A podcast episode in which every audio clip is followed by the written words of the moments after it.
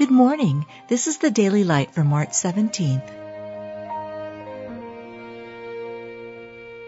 Be thou my vision, O Lord of my heart, not be all else to me, save that thou He shall put his hand upon the head of the burnt offering, and it shall be accepted for him to make atonement for him.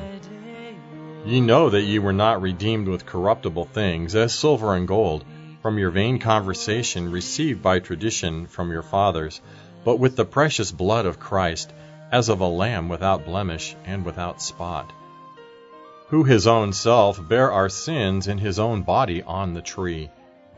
He hath made us accepted in the beloved as lively stones, built up a spiritual house, a holy priesthood to offer up spiritual sacrifices acceptable to God by Jesus Christ. I beseech you, therefore, brethren, by the mercies of God, that ye present your bodies a living sacrifice, holy, acceptable unto God, which is your reasonable service. Now unto him that is able to keep you from falling, to present you faultless before the presence of his glory with exceeding joy, to the only wise God our Savior be glory and majesty, dominion and power, both now and ever.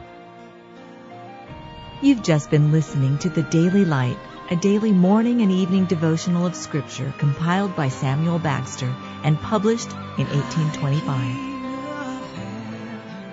my victory won.